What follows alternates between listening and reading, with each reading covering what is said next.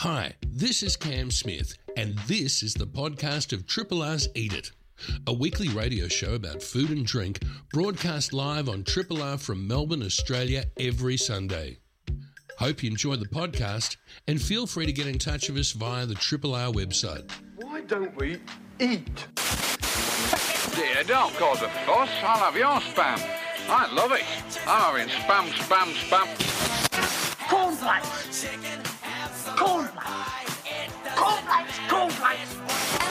Anyone fancy a pint? Suit you, sir.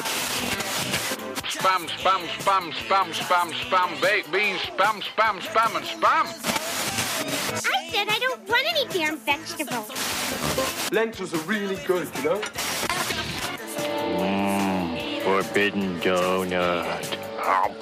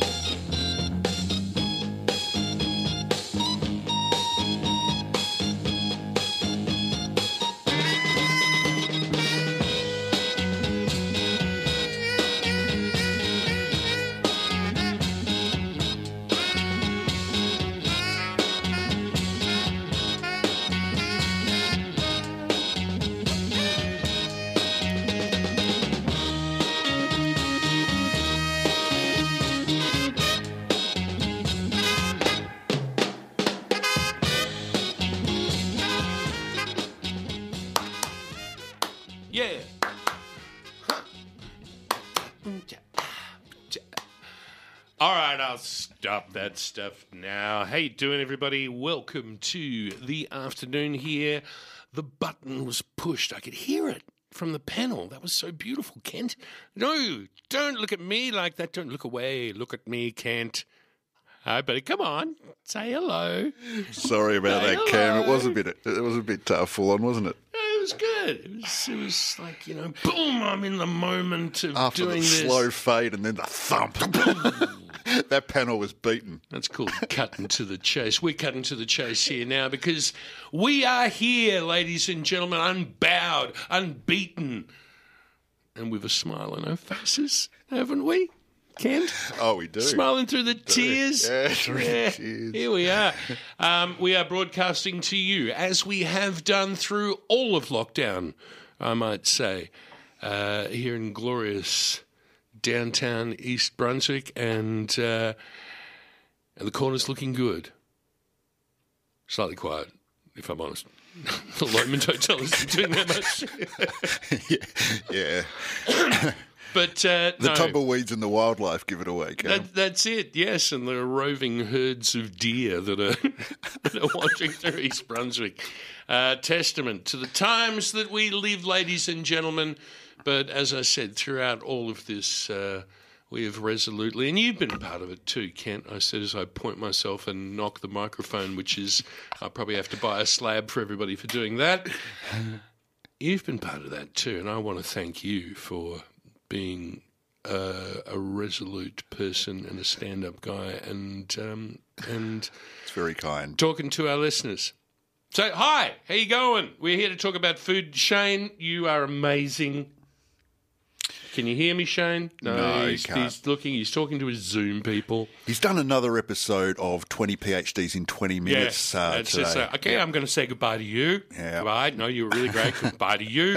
We've got Tim Thorpe, who's in the green room looking at his phone. He's hiding it now as if he's been just – so we've just busted him. But we're all here, and we're all here for you, and I suppose that's probably the main thing. Welcome to the Food Show. My name's Cam Smith. Across from me I have the redoubtable Kent Goldsworthy, a.k.a. Panel Beater. He's the Panel Beater.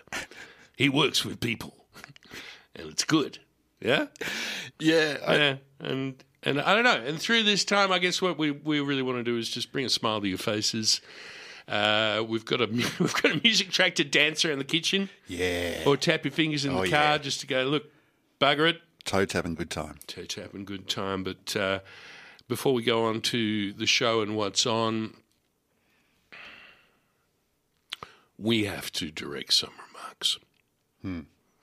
We have to direct some remarks, and I'm going to paraphrase from another person who I love and admire, Joseph Vargetto, who has an amazing restaurant up in Kew, and he, in a fit of exasperation, said with the pivots and the pirouettes and the cartwheels that we've been doing in this industry, and I'm talking about the hospitality industry, an industry that I so wholeheartedly speak to. And you could feel it in his post. And he said, he didn't say this, and I say it now, and I'm editorialising because we've been given this platform here at 3RRR that now these ignorant, these unevolved children do this to us. I'm going to swear, so cover the children's ears. My favourite saying, my favourite aphorism throughout this, and it regards to whether it's COVID or climate change, is science doesn't give a fuck what you think or what you believe. And I think I'll just maybe leave that. Kent, thoughts? You're clearly alluding to the events of yesterday. Yeah. Would I be right there? Yeah, no, I'm damn. I got my thumb on it. It's right there. Oh, many thoughts, Cam, not least of which, just taking, as you say, a bit of a platform, so put it to good use. Yep.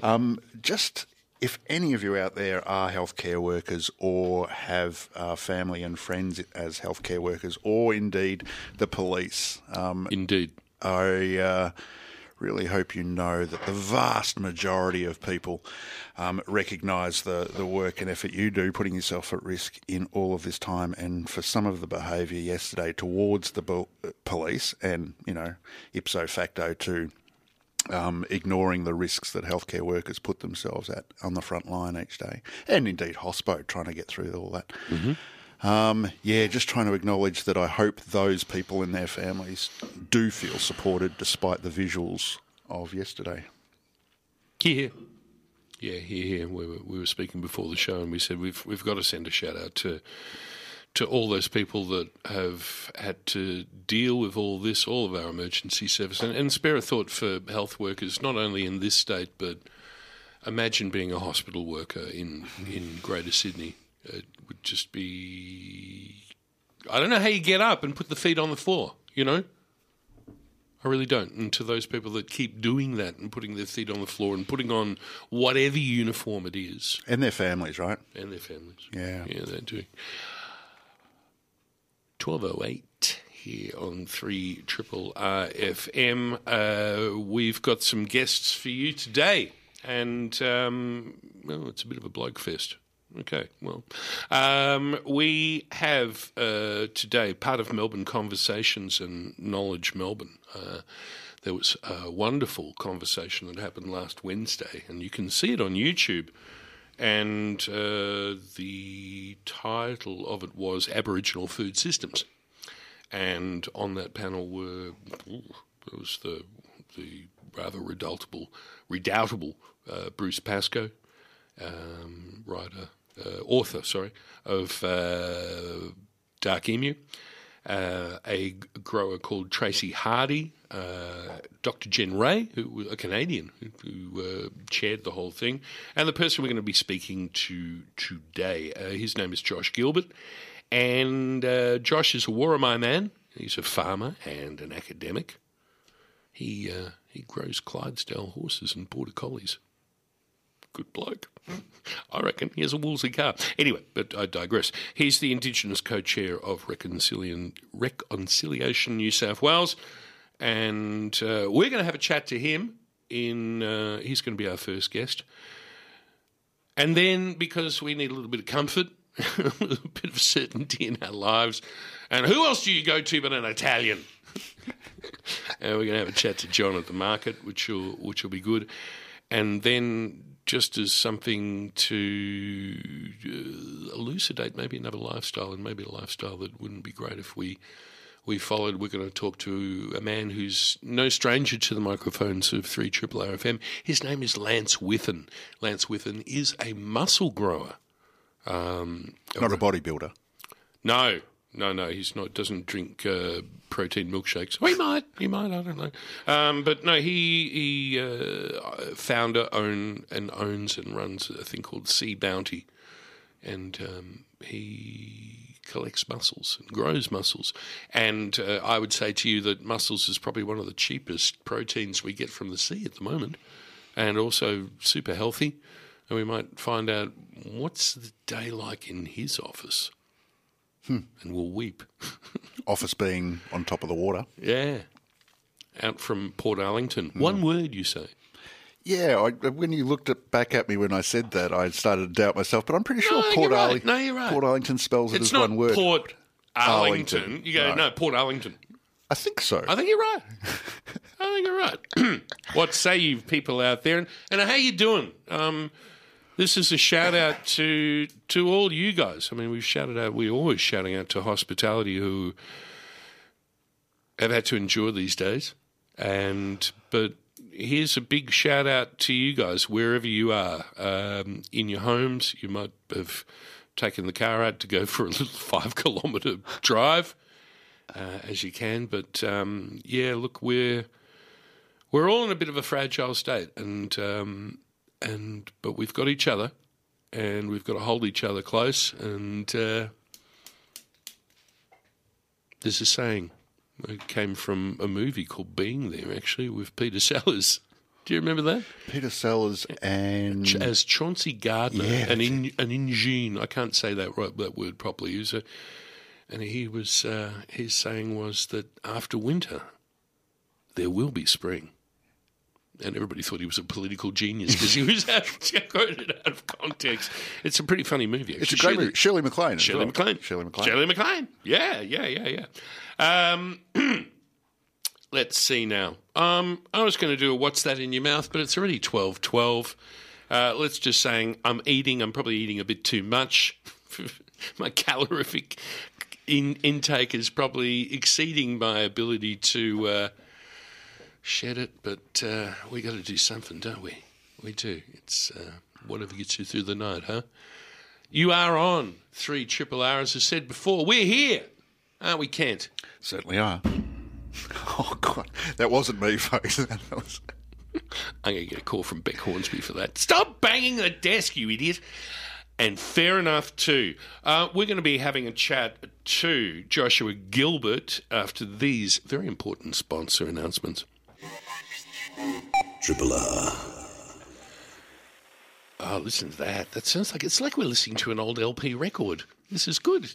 It's the analogue. We are going across the ranges and we're in New South Wales. It's a delight to welcome to the microphones and your speakers, ladies and gentlemen, Joshua Gilbert. A very, very good afternoon to you. Hi, mate. How are you? Look, living the dream, everything's groovy, it's all good. Where are you? Mate, I am up in a pretty small little town called Gloucester on the mid-north coast of New South Wales, so up here on Warrimay country. Oh. Yeah, a few hours north of Sydney. Yeah, right. Okay. So how close are you to the water? We're about an hour inland from the water, so I kind of think this is the perfect spot, actually. It's an hour to the beach, an hour to the snow. It's kind of the perfect middle ground. You're in the epicentre. Yeah. Of something. I don't know. I need to get better at broadcasting. It'll happen one day. Look, mate, the reason why I got you on the show was... I was lucky enough to register and be part of Melbourne Conversations, and that's part of Knowledge Melbourne. And there was an awesome talk that you were a part of called the Aboriginal Food Systems. And, first of all, congratulations for it. It was just a very illuminating and timely conversation. Yeah, thanks, mate. I think certainly the timing is It's right. I mean, there was quite a fair few people on the line wanting to have a chat and a yarn and just listen to where some of the other speakers as well were, what they were thinking about. But, yeah, really good conversation and certainly my thanks to the people for putting it on because it was a great opportunity to have a good chat. Yes, and so now tell me where do you reside in this whole thing of you're a Warrimay man and you're also a man on the land. So tell us about your experience and your history of farming. Yeah, mate. So I guess my family have been farming forever, really, and certainly we know through my dad's family that there's a first kind of clash between my dad's Aboriginal family and his non-Aboriginal family in about 1825. 1825, and around, wow. Yeah, and from there, I guess, documented history of, both black and white families coming together and farming in a way that we know now. You know, obviously farming's evolved quite a bit, but it's still, a very similar narrative. So we know my dad's family farming this country here, prior to that, but obviously farming sheep in this area from 1825 yes. with the AA Co.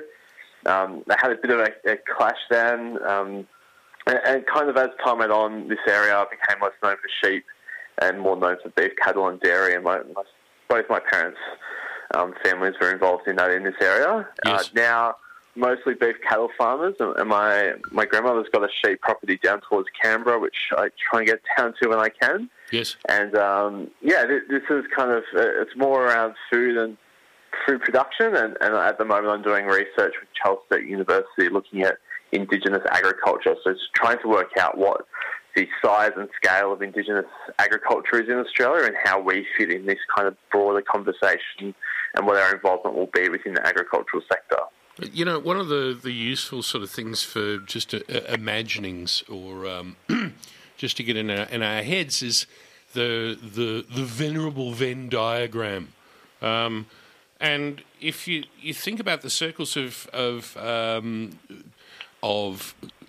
Aboriginal agriculture and then European agriculture for generations and generations, there was nothing touching there at all. But can you talk about maybe how those circles are emerging together and what have been the signposts and how do we move closer to that and maybe relate that back to the conversations you had on Wednesday? Yeah, definitely. So for me, those conversations have been together since colonisation, really. We know that prior to land being colonised, that when settlers, landed in Sydney and started expanding their roots, not only did foreign livestock, cattle and sheep predominantly, start pushing up into some of this marginal country, but so too did mob from other areas who were trying to retreat and to try and find a new life. So colonisation actually really clashed first and foremost with other mob and equally with, foreign livestock. So once that started happening, I guess for me that narrative around the combination between Western agriculture and Indigenous identity kind of came together. Yep. And often what we don't think of in the Australian context is, we have this real romanticism, I guess, around European farming. The man from Snowy River, that kind of rhetoric and connection back to those olden days. But we often forget that there was a lot of Indigenous people who were very impacted by that, first and foremost. But as time went on, Indigenous people actually started playing a very important role in this Western agricultural sector. So as Indigenous people started moving into that space, our identity transformed through Western ag. And we do know that Indigenous knowledges and principles were really pivotal to making sure that some of the early settlers were able to farm in the way that they are now. Yeah. Yeah, because I think one of the great ironies in the world, in Australian history anyway, European history, is you think back of Burke and Wills, who, these two pretty stupid, arrogant people, really. When you look back at them, if you follow their history, and there they are, they died of thirst and never, even in their wildest dreams, thought to consult with the Indigenous as to whether or not there would be foods around them.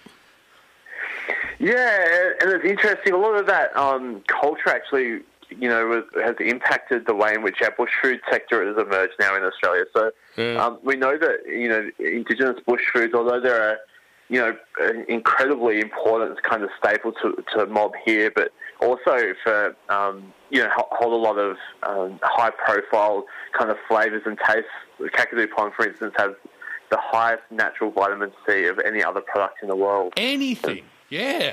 Yeah, but we know that those foods were only relied upon by white farmers during times of drought and struggle. So the sector, I think, really struggled to get off the ground in the early, you know, 70s, 80s, 90s, because they were kind of battling with farmers who were eating these foods for survival rather than for, you know, how nutritious they were and how important they were. Yeah. And a lot of those, like my experience was that the earliest bush foods, not the earliest bush foods, the bush foods that I became aware of that were being pushed and commercialised were commercialised by white fellas. And it was one of the sort of enduring images of food production going forward from that is the white bloke or woman in the white Land Cruiser pretty much taking all the money and driving off of it. Yeah, and that's kind of reflective of where the sector is somewhat at the moment, because we know that only 1 or 2% of the profit coming from bush foods is actually going back into Indigenous hands. Well, hey, can you just repeat that? I'm not sure if I heard that properly. Can you say that again? Yeah, just 1 or 2% of the profits being earned in the native food sector is actually going back to Indigenous people. 1 or 2? Yeah. That's outrageous. It's quite terrible, actually. Yeah. And we know that non-Indigenous people are able to commercialise bush foods a lot quicker because of their scale and access to capital that they're able to afford. So that figure, you know, while we hope it's going to get obviously a lot better, we know that unfortunately it's probably more likely to get worse in the future. Really? Well, we need you to make more noise. Yeah, well, I mean, what are you doing to? And what's your personal? Let's not resort to cliche. What are you doing to make that a reality? So, I mean, there are organisations out there. So there is a First Nations bush foods and botanical organisation who's out there advocating for the rights of Indigenous producers at the moment. Mm. So we know that's pivotal to making sure that those conversations happen. We know that there's protections that are trying to be put in place for Indigenous producers to hold the cultural IP or the cultural knowledge around the food system. Yeah, that's another big thing too, isn't it? Yeah, absolutely. For me, it's the convergence of all of that with understanding that Indigenous people are also farming Western commodities as well. So we know there's Aboriginal people out there who are shearing sheep and you know, going out there and breeding cattle and cropping. Yep. So with the combination of all that, what we do need to do as a sector is have a broader understanding of what Indigenous agriculture is. Mm. And through that, we can create a conversation as to how Indigenous people can lead our own self-determined lens around what our agricultural involvement is going to be in the future. What was the most inspiring or the most interesting things you heard from either what you said or your panellists had in the conversation that you had last Wednesday, which we will give people directions to find for themselves?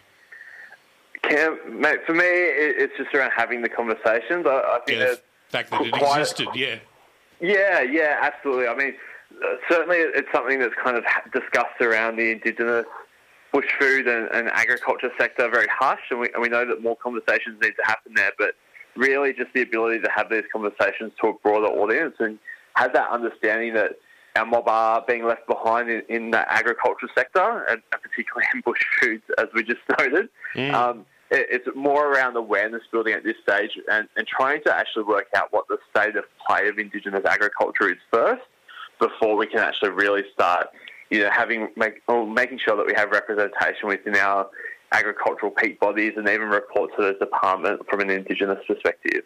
Hmm. Yeah, well, look, more power to your arm in that. Can you tell us, please, Joshua, how people can find that chat if they want to? Yeah, mate, it was part of the Melbourne Conversations section. If you search Melbourne Conversations Aboriginal Foods, That's a great way to start having that conversation. I do know there's a whole heap of links that we talk about throughout that yarn that you'll be able to access either through that or, you know, just even if you were interested in it more, just hit me up on my website or Tracy's website as well.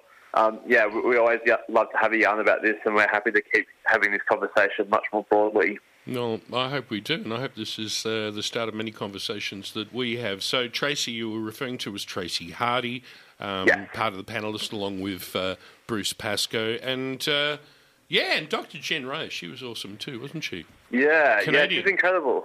Yes. Canadian woman. Lovely to have a chat with you. We'll let you get off and enjoy the day. But congratulations on the chat. Thank you for joining us here on Triple R. And we look forward to walking together into a more enlightened age where we use the traditions and the knowledge of how many hundreds and hundreds of generations of observation and plant craft that you guys possess, your mob. Yeah, thanks, Cam. Thanks for the opportunity to have a chat, and I really hope there's a lot of value in there for your listeners. As I said, we always love to have a yarn about this, so feel free to reach out for any of your listeners, and we can keep the conversation going. Look forward to chatting with you in the future, maybe talking about your favourite Clydesdale horse that you grew up to. Thanks, mate. Yeah. Thank you. See you later. Bye. Joshua Gilbert, ladies and gentlemen, I commend these chats to you. Melbourne Conversations there, Kent. There's some awesome chats and convos there. That sounded pretty bloody good. I'll be tapping into that for sure. Yeah. Oh, good. We've sold it to you. It's worked. Oh, yeah. All right. Oh, yeah. You're listening to a Triple R podcast. Discover more podcasts from Triple R exploring science, technology, food, books, social issues, politics and more. To listen, hit up the Triple R website or your favourite podcast platform. John from the market, how the hell are you? Very good, thank you. Good afternoon, everyone. I miss you. Just let you know, I miss you, John. I miss you too, mate. You're missing the beautiful sunshine.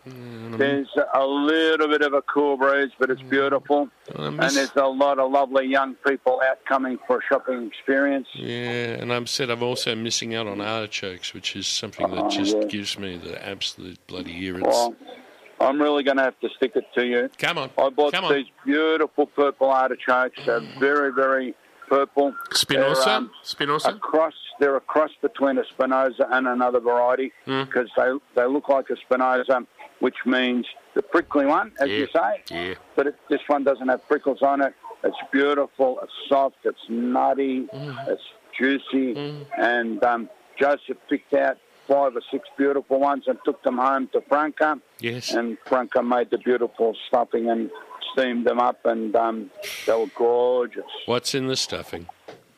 Very simple this time, just breadcrumbs, egg, parsley, garlic. Oh, egg? She put a little bit of egg to bind it, which we don't normally do. Yeah, right, that's new. See, I'm paying attention. Yeah, okay, yes. It was very simple, and the flavours of the artichoke really shone. I didn't get to... Sorry, I cut off because I was interested that you put egg in there. So breadcrumbs, egg, what else was in there? Parsley, garlic, salt, pepper. Sultanas? Yeah. No, very simple this time. Yeah. Normally we put anchovies. Well, she does it because I like it. Yeah. Anchovies, anchovy oil, and crushed walnuts and sultanas, yeah. Oh, and that's once you get that filling, that can be an all-purpose one. I was doing that with those bullhorn peppers you've got there too. Yeah, it does work better with the bullhorn peppers because, you know, if you put all those... ingredients into the artichoke can be quite strong, and I rather like it like that, so that's what we do. If not, you can keep it simple like last night. Unfortunately, there's no broad beans because broad beans and a potato really marry together when you cook them. Yeah, oh, yes, of course, yeah, with that, you know, that great dish. Well, how far away are broad beans? They must, nothing from Queensland yet? No, see, we've had a lot of bad weather up and down the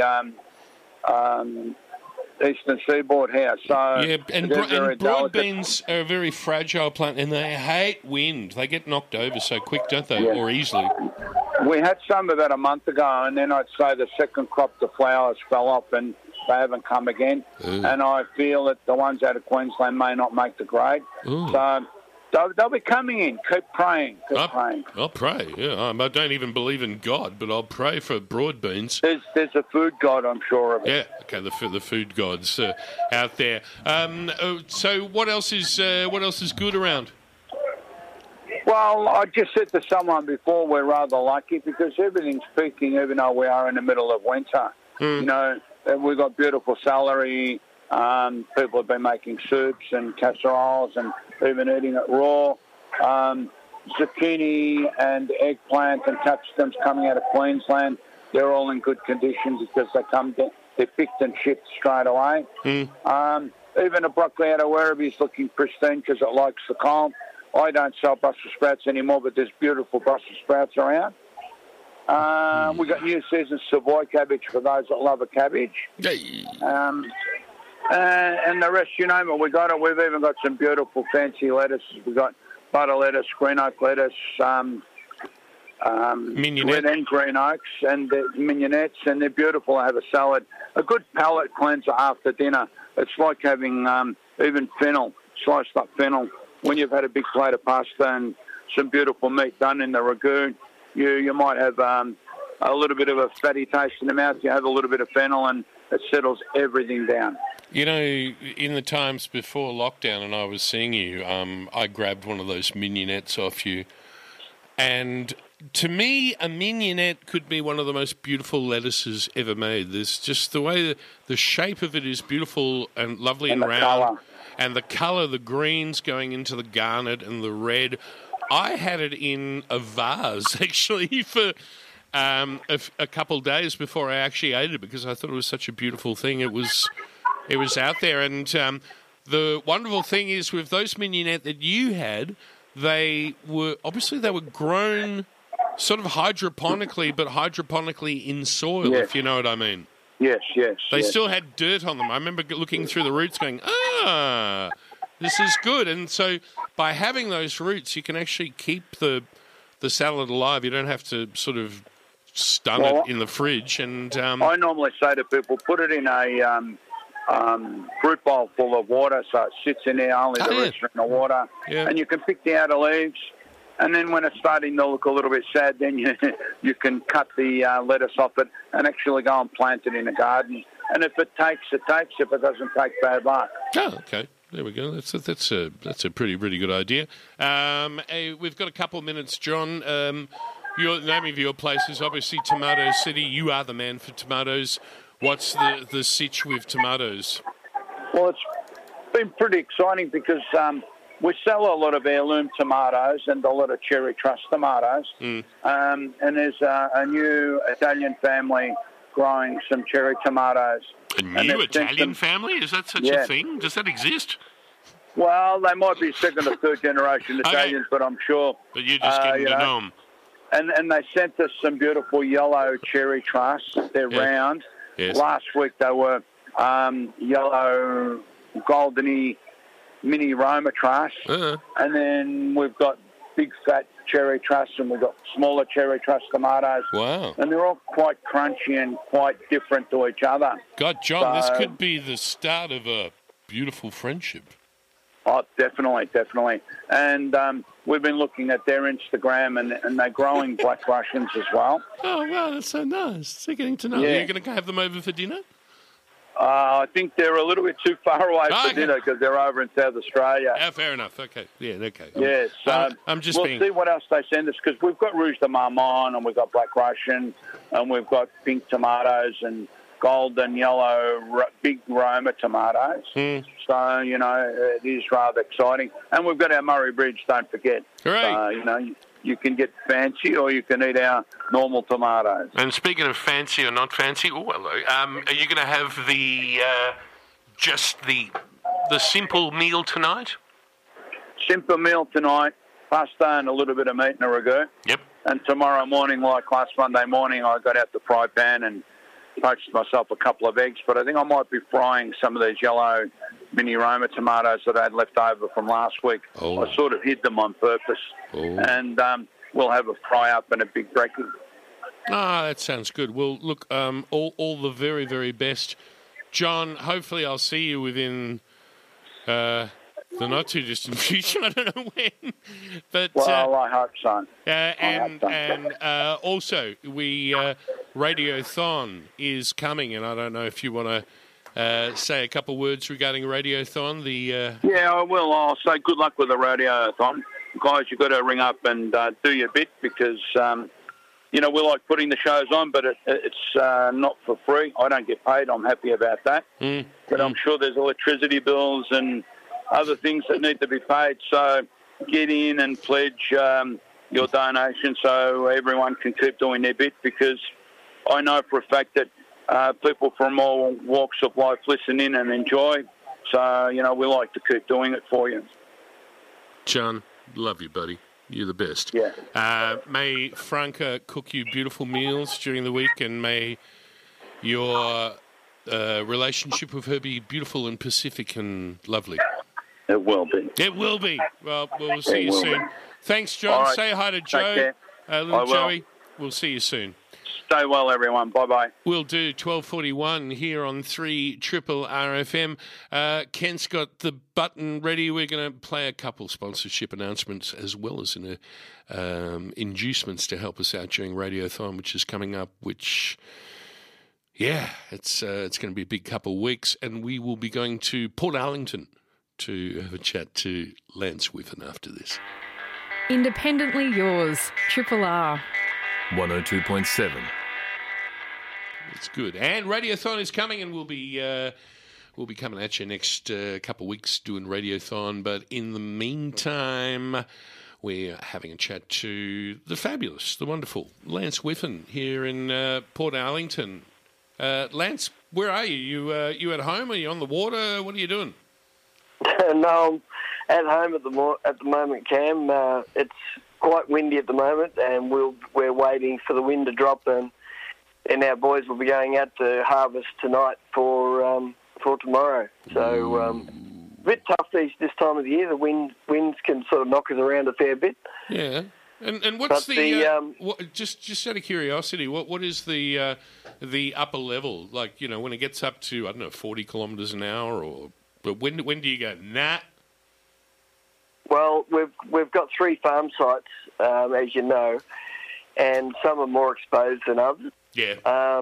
So what we do is try to pick the best site for the wind. So, sometimes 25 knots, which is roughly 50k an hour. Rough. That might be too rough in one area. We might be able to handle 40 knots. 40 knots is really pushing the upper end of what we sort of can handle, really. And that has to be in the direction that we can sort of cope with it. If it's in the well, we couldn't. So it's really quite variable, what we can handle and what we can't. There's a lot of factors that come into play. Yeah, and so maybe some people haven't heard the interviews we've done previously, but how on earth do you farm a mussel? I mean, you can't put them in paddocks. What's the story there? Can you give us just a quick idea about how we do this?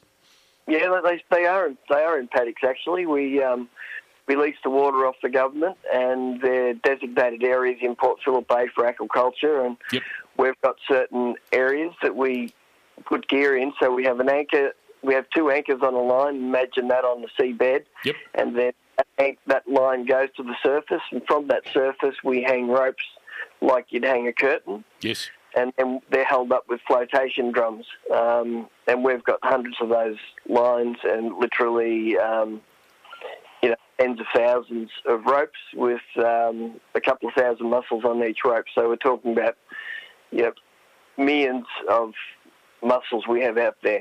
So it's quite a big operation. And one of the things that I really was so illuminating in the fact that when, God, I met you all these years ago, was one of the things you said was one of the great things which gives us hope for the future for where we are with climate and things like that, is that you said the bay has improved so markedly over the decades, has it not? And the quality of the water is heaps better than what it was.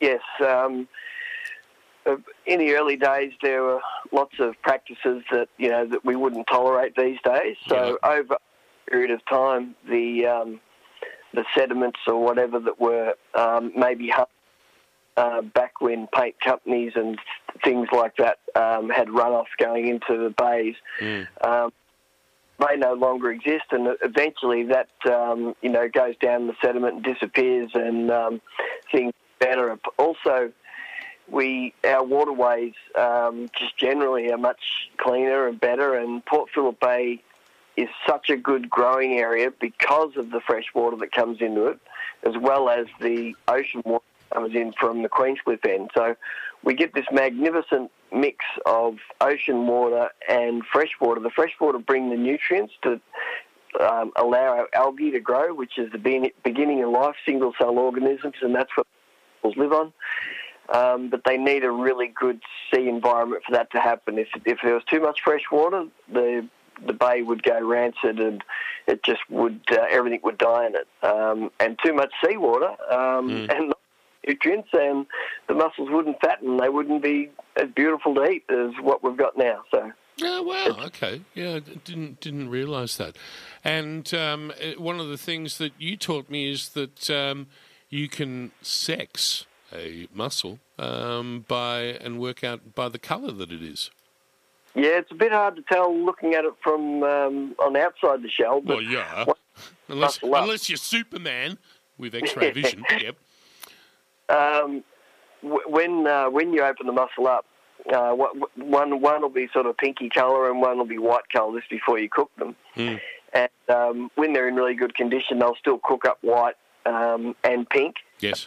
And you'll see the difference. The pink ones are girls, of course, and the white ones are boys. Right.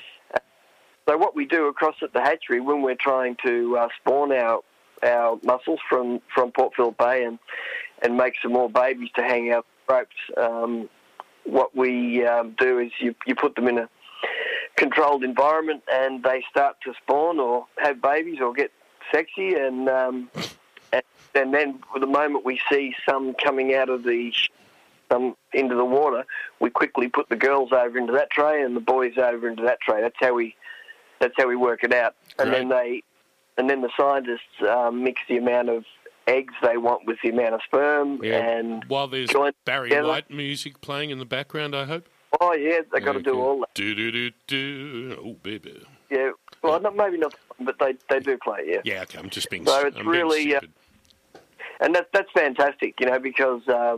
That does give us a guaranteed crop for the future. If things do start to change with climate change, yes, we can probably select for mussels that handle warmer conditions or more salty conditions or whatever. We can start to select for that and still keep the bay abundant with mussels. So, so you've already started to do that work, so that you're able to adapt, overcome. No, we've done preliminary work on what the mussels are capable of. Yes. And different species have different periods of time that you can, keep mixing them, getting adaptation. Yeah. And the mussels are really pretty quick to respond. They're right up there. So yes, you can help to adapt the mussels for changes in the future. Oh, so we have proven that much. There you go. 12:51. We've got some good news for the day. There we go. Mark that, ladies and gentlemen. A quick thought about cooking mussels. One of the thoughts I have whenever I cook mussels is, gee, these are good. Why don't I cook them more often? Mussels are delicious. They're really, really nutritious. They're great for you. They're pretty easy to prepare. God, they're cheap. And I was just wondering your thoughts on preparing mussels and your favourite flavour profiles that go with them. Well, I like having them many ways. We were down in Tassie recently, and this Blue Eye restaurant had some absolutely beautiful mussels that they did in a cider vinegar broth, and it was just it was sensational. Well, anyway, say that again, Lance. What was the word before vinegar?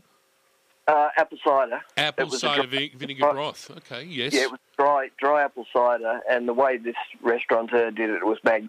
We want to steal the recipe off him. We haven't got it yet, but we'll get it one day.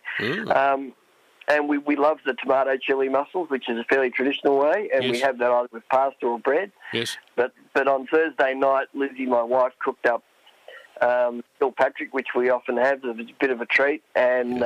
Oh, man, they were so good. Like, we're just eating them and we're just saying they are the best. Like, there's nothing like them. Like, so I'll tell you what, the next time I come down, I make a promise that when we go out on the boat, we will cook you up. I'll have Lizzie there with us this time. Oh, wow. We'll cook you up some Kilpatrick. Yeah. The way she does it. And they're absolutely magnificent. Everyone should know about this. We'll put her recipe up on the website. Ah, awesome. And, but this is one of those things that you espouse that maybe a lot of us... other people, civilians, should we say, do in that we get the mussel, we grab the beard and then rip it out, and sometimes successfully, sometimes you rip out half the mussel with it. But you've always been a big proponent of par-cook your mussels first, and that beard will come out super easy, and then also you put your salt content down too, yeah? Yeah, We don't like actually cooking the mussel straight into a sauce because of that, because our mussels are so fresh. You know, we're straight out of the water all the time. We harvest 4 days a week. They're going to drop a lot of water in your sauce. That's going to spoil it a bit, and you're not going to be able to control it. Rather than tip some of the liquor in after you've cooked them, open first, then pull the beards out, and the beards just fall out. You know, you close the mussel back up on itself. And just pull the beard out, and that's what we like to do. And then we can put a knife in and open all the ones that don't open on their own. We can put a knife in and straight away see whether it was undercooked and needs a bit more time. And if not, they usually just pop straight open. And that means that every mussel you put on the dining table is already you haven't got to try to prise it open and splash sauce on somebody. So we always open them up like that first. Easy as in pulling the biscuits out. It just takes seconds because there's no effort in doing it. You don't spoil your white Gucci pants. That's nice. No, the only thing is if you are doing that way and you get to pre-cook them like we did the other night with the Kilpatrick, so we steam them, put them in the half shell, add all our toppings, put them in the oven for a few minutes just to melt the cheese over. That makes them hot enough. You just got to make sure you don't cook them twice. So... On the second count, don't hold them too long, and that's if you mix them back in with the sauce. Yeah. And on the first count, make sure you get them out of the pot the moment they open. So we quite often use a shallow pan with glass top, and the moment they're opening, we're just reaching in with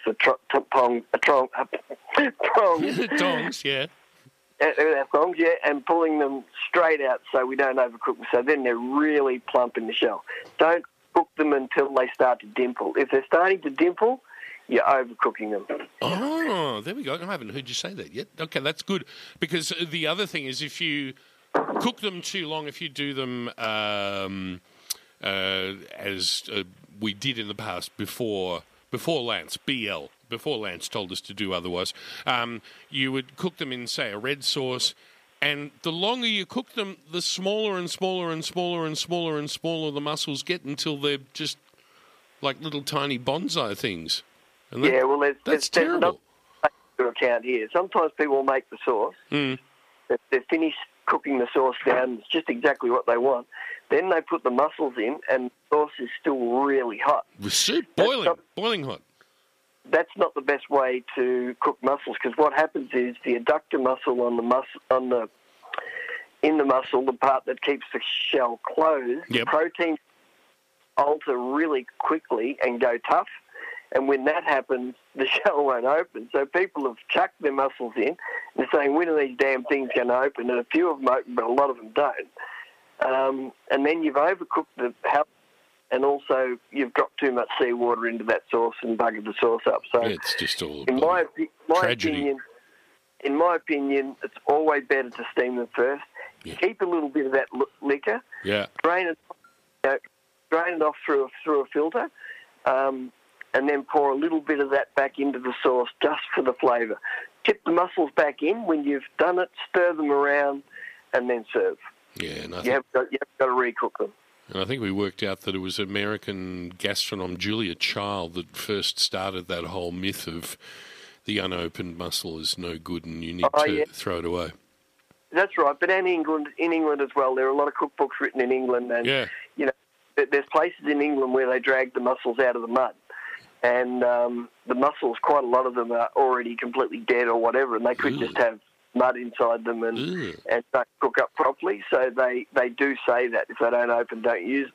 Yeah, our mussel ropes high in the water, and that means that the mussels are much healthier. I mean, they're perfect.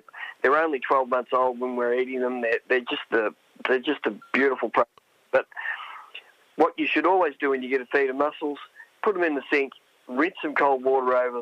Bring them up to your nose. Yes. If it doesn't smell perfect, if it just doesn't smell like nice clean sea, then there could be one in there that had gone rotten or something, and by Jesus, stink. So what you can do is just sieve through them, just keep picking them up, and you'll find the crook one. Discard that, then rinse them again, and there shouldn't be any smell there. Yeah. But even if I pull mussel straight off the farm on the boat, I will still bring them up to my nose, because just like every other species, every now and again one will just die for no reason. Yeah, that's right, Lance. Going to have to cut through you, buddy, because we're running out of time. I just want to very, very quickly say I have found that one of the most interesting spices to use with mussels, and tell me your thoughts on this, is saffron. Saffron and mussels seem to have this beautiful affinity. Maybe that's what we're not doing with our white wine and vinegar sauce. Is we saffron, apple cider? Maybe we need to add a bit of saffron. So we'll try that. Yeah, I think saffron maybe in thyme. I don't know why I'm saying that, but that's just my gut telling me. Lance, love your work. Miss you too. It'd be great to see. I can't wait to see that new tourist boat thing that you've got coming up from Tasmania when that finally arrives. Thanks for joining us, man. Yeah, well, we'll give you a call when that does come. Love it. Well, may the winds be calm and your bow not coming up and down too much. Yeah, that's for sure. Thanks a lot. Thanks for the call. Appreciate it. Always good to chat. Lance Wiffen there at Port Arlington. There we go. See how I said that fast, Kent? Still here as we are, broadcasting to you proudly from East Brunswick, and during these times. Kent, I thank you. Thank you, Cam. Got you twice. See you later. We've got to start Still Here, so we're out of here. Bye-bye. Hi, this is Cam Smith, and you've been listening to the podcast of Triple R's Eat It, a weekly radio show about food and drink. Broadcast live on Triple R from Melbourne, Australia, every Sunday. Hope you enjoyed the podcast, and feel free to get in touch with us via the Triple R website.